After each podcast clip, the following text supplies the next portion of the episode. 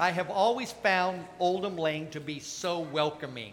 I'm greeted at the door with people that say, It's so good to have you back. I see familiar faces.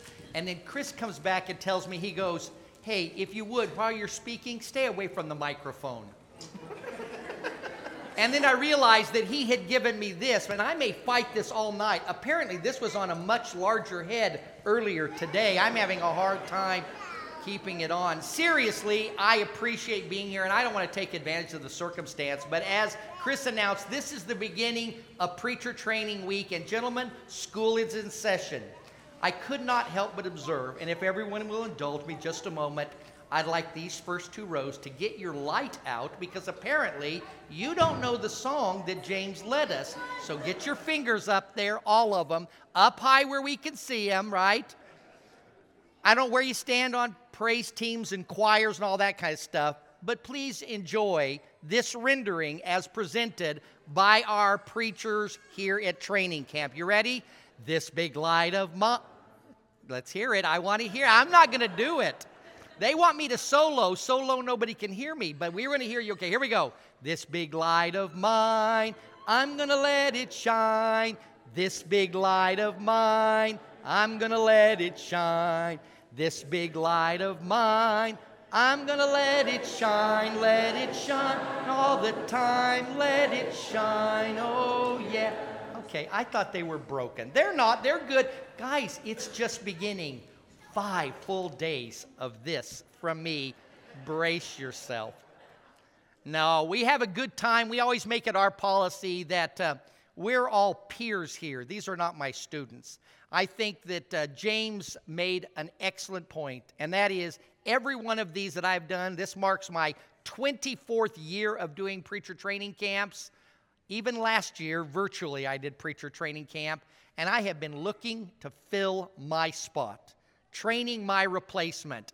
And right now, I see 12 great candidates who I feel that at the end of the week can comfortably they can step into my shoes. You can't quite fill my pants because I'm filling them out pretty good myself, but I am looking forward to our week together, and I'm thankful to Chris uh, for giving me the opportunity to share with you. If you will, take out your Bibles. I would like to, in about 20 minutes, share with you some insights from one of my most favorite stories in all of Scripture.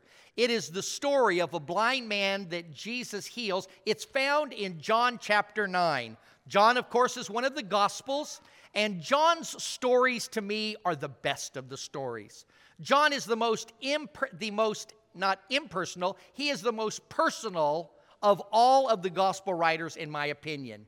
And where are there are some great miracles that Jesus did, and there are some teaching that uh, Jesus did that John doesn't even record. John picks about seven miracles and spotlights those. He's kind of like, man, these are the best ones of all the miracles. If dare somebody say one miracle's better than another.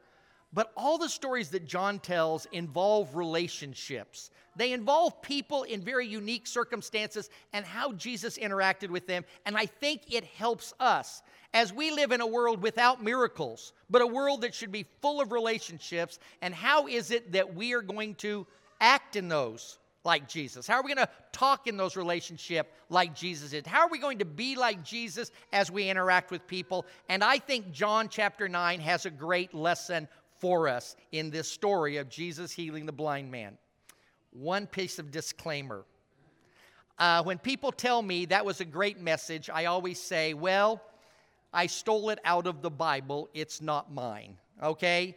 I'm not very creative on my own, and when I am, it's because I forgot where I stole it from. That's what creativity is. Forgetting, that's first lesson. Creativity is forgetting who you stole it from. But I do know where I got the thoughts for this lesson. It's been more than 40 years ago. A man uh, stood up at what then was called Harding University's 13 and 1 lectures and presented much of this thought. And so I take no credit for it. But it has carried me in my thinking for years, and I hope that I do not only that message, but more importantly, the text of God's Word, the justice. You remember that uh, television program still on, Sesame Street, right? And they had a familiar song in that. We're not going to have to sing it, so relax, okay? Who are the people in your neighborhood, right? the people that you meet each day. All of us have neighbors. They might be one plot of land over, they may be right next door. They may be in the apartment above, the apartment below, but we all have neighbors. And if we don't have those neighborhood neighbors, we have neighbors where we work, and places where we go to school, we have neighbors where we play. We have all these neighbors that we interact with. And whether we realize it or not, we have a tendency to hang a little label on them. We put a little name tag. It's the way that we identify them, and sometimes it's good, but sometimes it can actually impact in a negative way, well, the way that we interact with them. That we no longer see them as our mission, but we have categorized them into some cubbyhole, and that is at the heart of this message. As I want to look at how it is that the people who viewed the man that Jesus healed and what that might say about the way that we view people and more importantly, before the evening's out, if I've done justice to the text and to my intent, it's this. I want to share with you the way that I believe Jesus sees every single person, all of you and me and all of the people in our neighborhood. Let's look at the text itself. John opens, and as he, speaking Jesus, was uh, passed by, he saw a blind man from birth, and his disciples asked him, saying, Rabbi, who sinned, this man or his parents, that he should be born blind?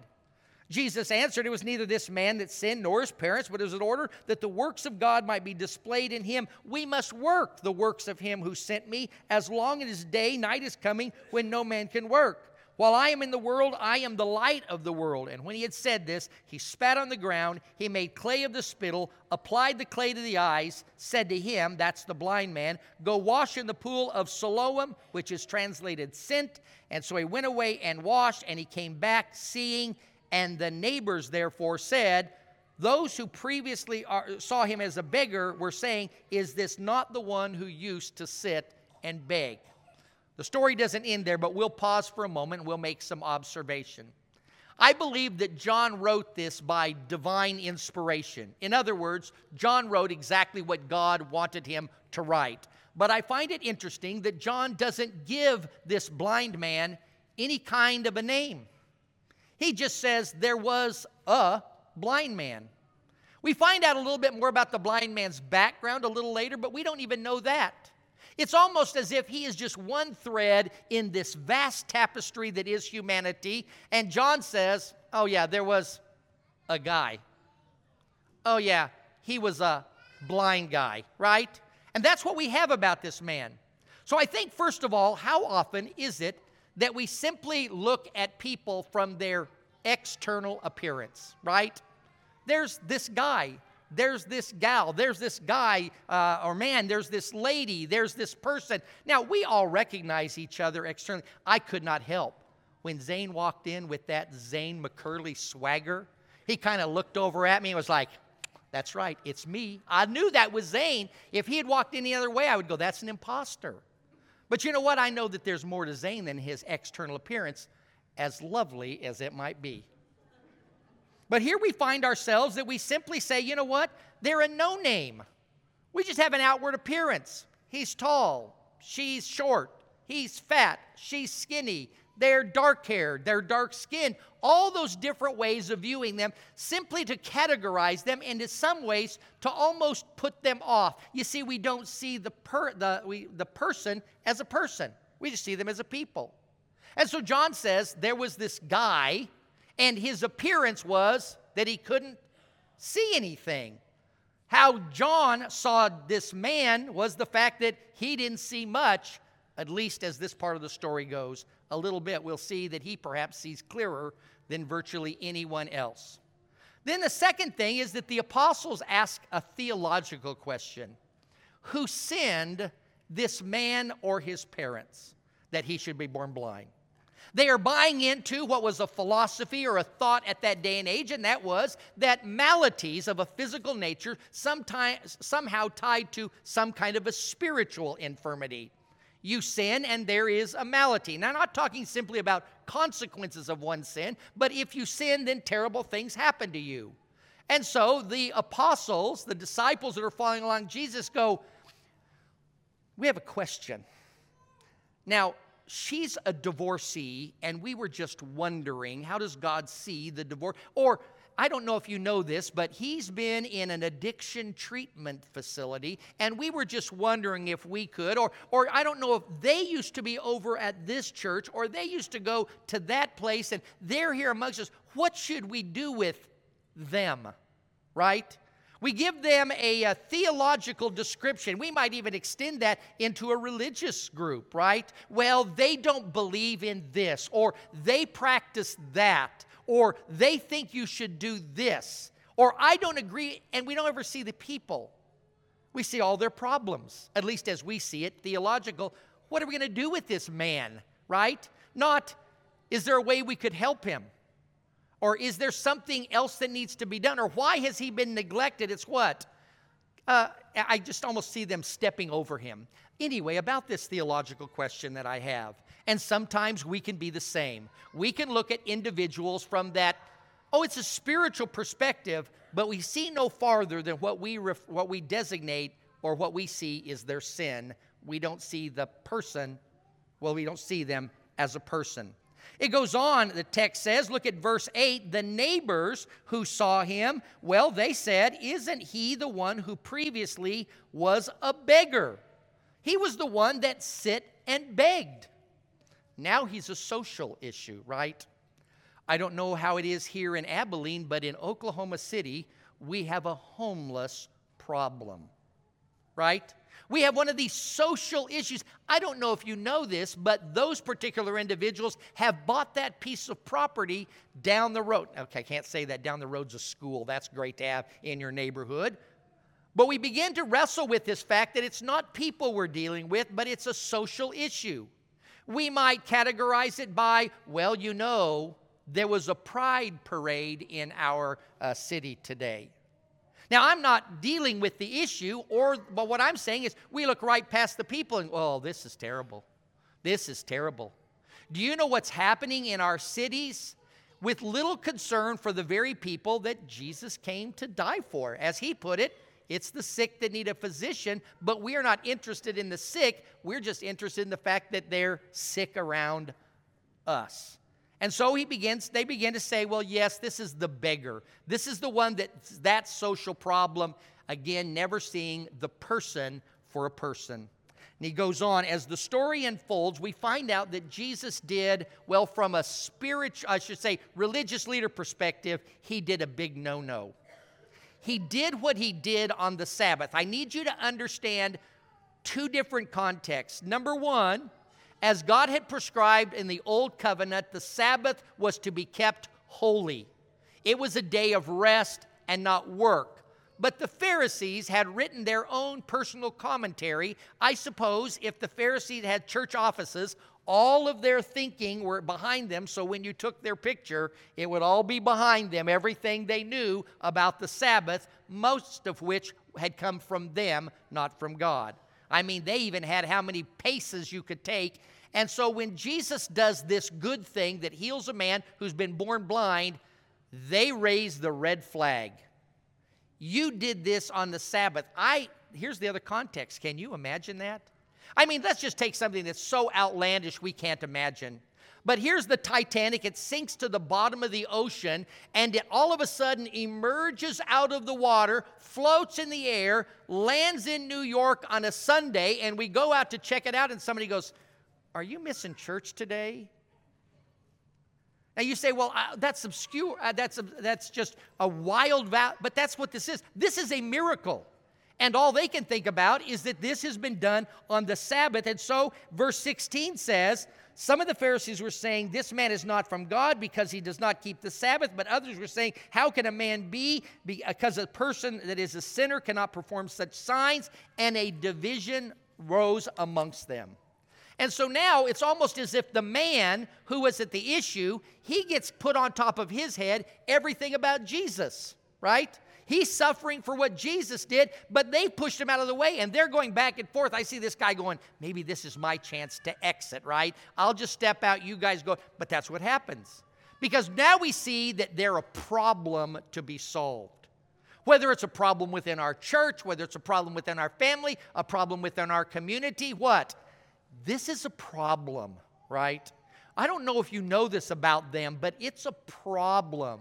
I got somebody called me on the way here to Abilene this afternoon and says, Man, I'm, I, I didn't want to bother you, but we got a problem that we need to fix. Before it was over, I had to say, Yes, you need to quit making it a problem and calling me about the problem because it's not a problem. But we have problems because problems gives us purpose, right? If we can find the problem, then we can be involved in, well, not solving the problem, but identifying the problem and everybody go, hey, I'm glad you did that. So they're going back and forth about this. The blind man's going, can, can I leave? Am I done? And they said, just hold on a second. And so we see people sometimes from that perspective, we see them as an issue that has to be solved. But the good news is they're going to call his family in his mom and his dad. Finally, somebody on the blind man's side, somebody that will see him for his value, someone that gave him life and, if you will, nourished him in his life, though I question why it was that he was begging if he had a family, right? But they bring them in and they say, Explain this. So now we're just passing the buck, right? Jesus made a mistake. The blind man made a mistake for seeing when he was blind. And now the parents, what do you say about it? And they're afraid because it's made quite clear and had been made quite clear that anybody who affirmed Jesus for who he claimed to be would be put out of the synagogue, another social and religious circle that was needed to be dealt with. So they ask him, and here's what their answer is We know that this is our son, and we know that he is blind, but as to how he can see, we do not know. Parentheses, though it's not in the original text, maybe in an ancient manuscript, May we be excused, please. I mean, they don't even come, they go, He's our son.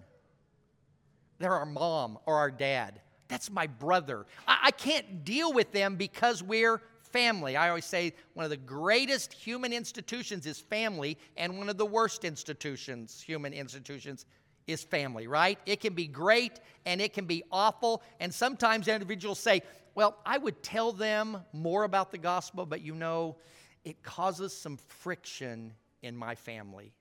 It's a problem between my mom and dad. I don't see eye to eye with them, and so I don't want to do that because it might mess up my family. And that's kind of how they are. We don't want to do anything that's going to mess up our physical family, and we don't want to do anything that we think might mess up our spiritual family. And so here's the deal He's a grown man, it's on him. I mean, they don't make any pretense of trying to defend him. They don't even, I mean, they boil it down to the relationship family, neighbor, coworker, fellow classmate, whatever label that just simply says, well, we have a relationship, but we don't have a relationship, right? And so we kind of can push them off and consider them.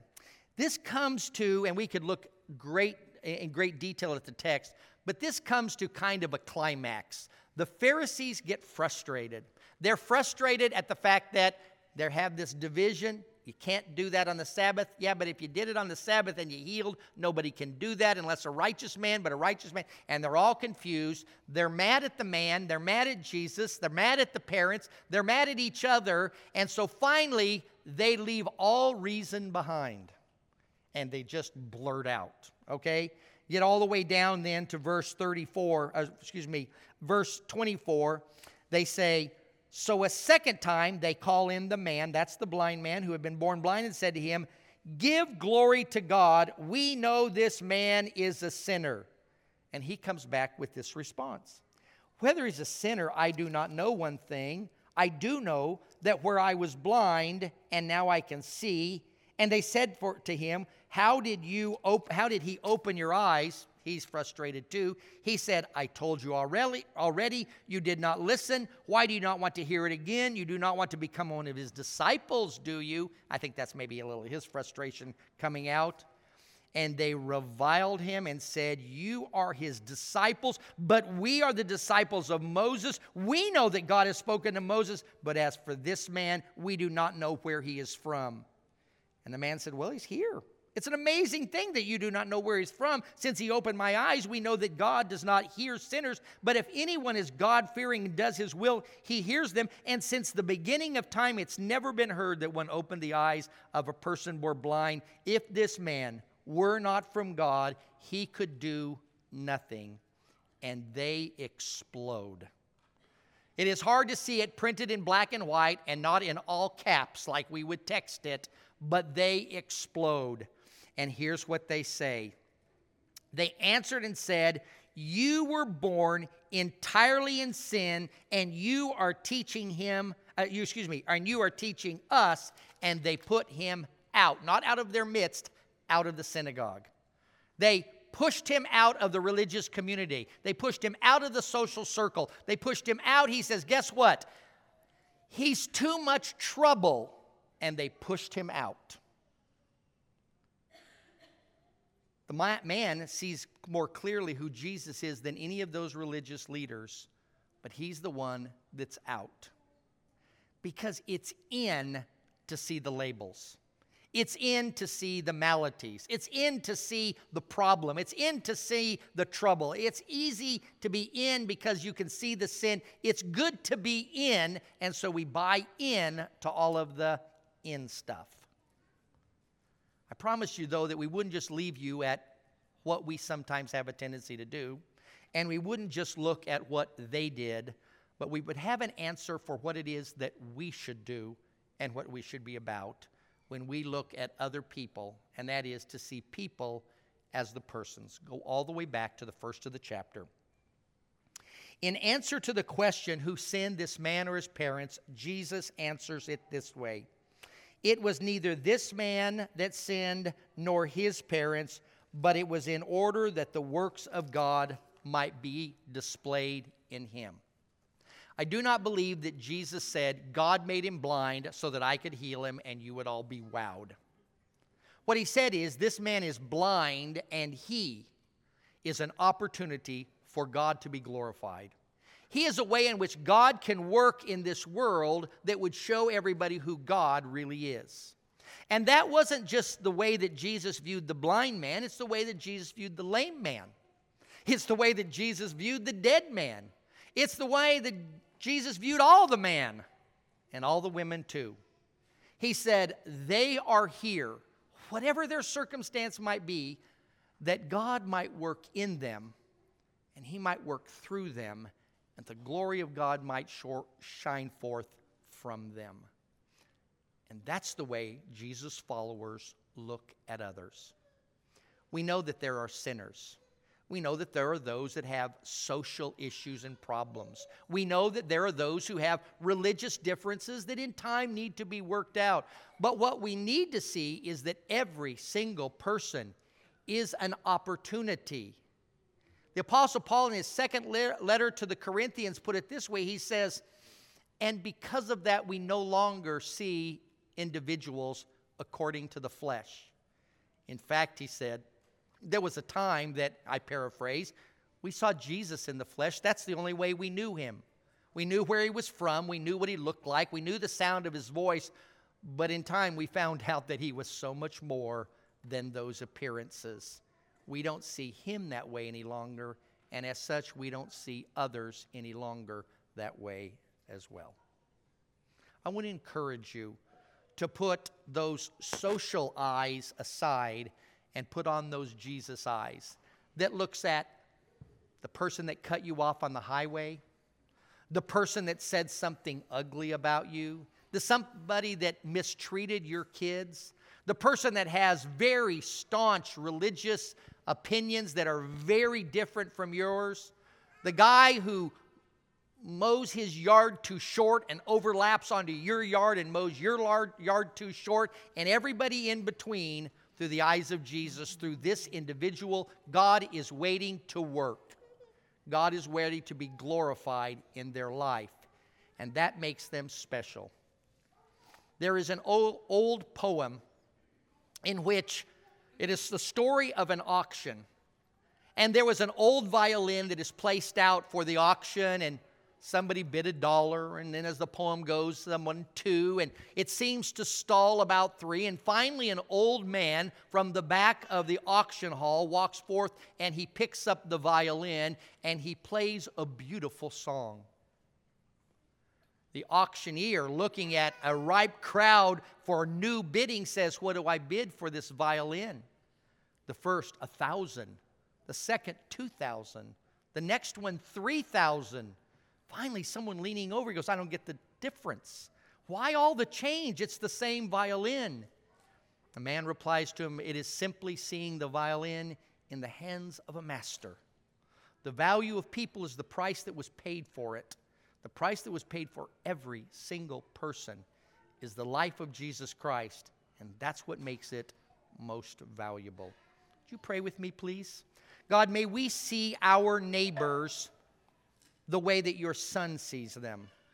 So much so that we are willing to sacrifice, that we are willing to serve, that we are willing to surrender, that you might be glorified in them and through them. Use us as your instruments to facilitate that. And Father, if we refuse to allow us to be used, then move us out of the way that you might not be inhibited from fulfilling your purpose. You have given your Son for the life of every single man and woman that we might recognize their value. And lest we forget, there was a time when we ourselves had the label of lost, enemies of the cross, sinners, separated from the commonwealth. But because of the blood of your Son Jesus, we have been reconciled back to you. We have been restored to that place we have a home and a hope with you one day. Father, let us realize that simply those who surround us are those who are waiting to be worked on and worked through by you. In Jesus' name I pray. Amen. As I said, for all in our in the prayer for all of us, there was a time in which we had one of those labels. In fact, you may carry one of those labels today and you don't even know it. But here's the label that you don't have to wear anymore, and that is separated from God. Whether it's separated because you've never become a child of God, separated because you've returned back to sin, separated from God because you're a quote unquote Christian, but you haven't been acting like it or doing anything about it. We don't do it by tradition. We do it because this is a great opportunity to say, you know what, I don't wear, want to wear that label anymore. And I'm not going to look at others at labels, at anybody else through labels anymore either. If there's a way we can pray for you, a decision that you need to be made, some way, other way that we can help you, we want to afford you this opportunity as we sing this song. You just come down front. James, Chris, myself, we'll be glad to talk with you and see what we can do. If there's a way we can help you, come on down as we stand and we sing mm-hmm. together.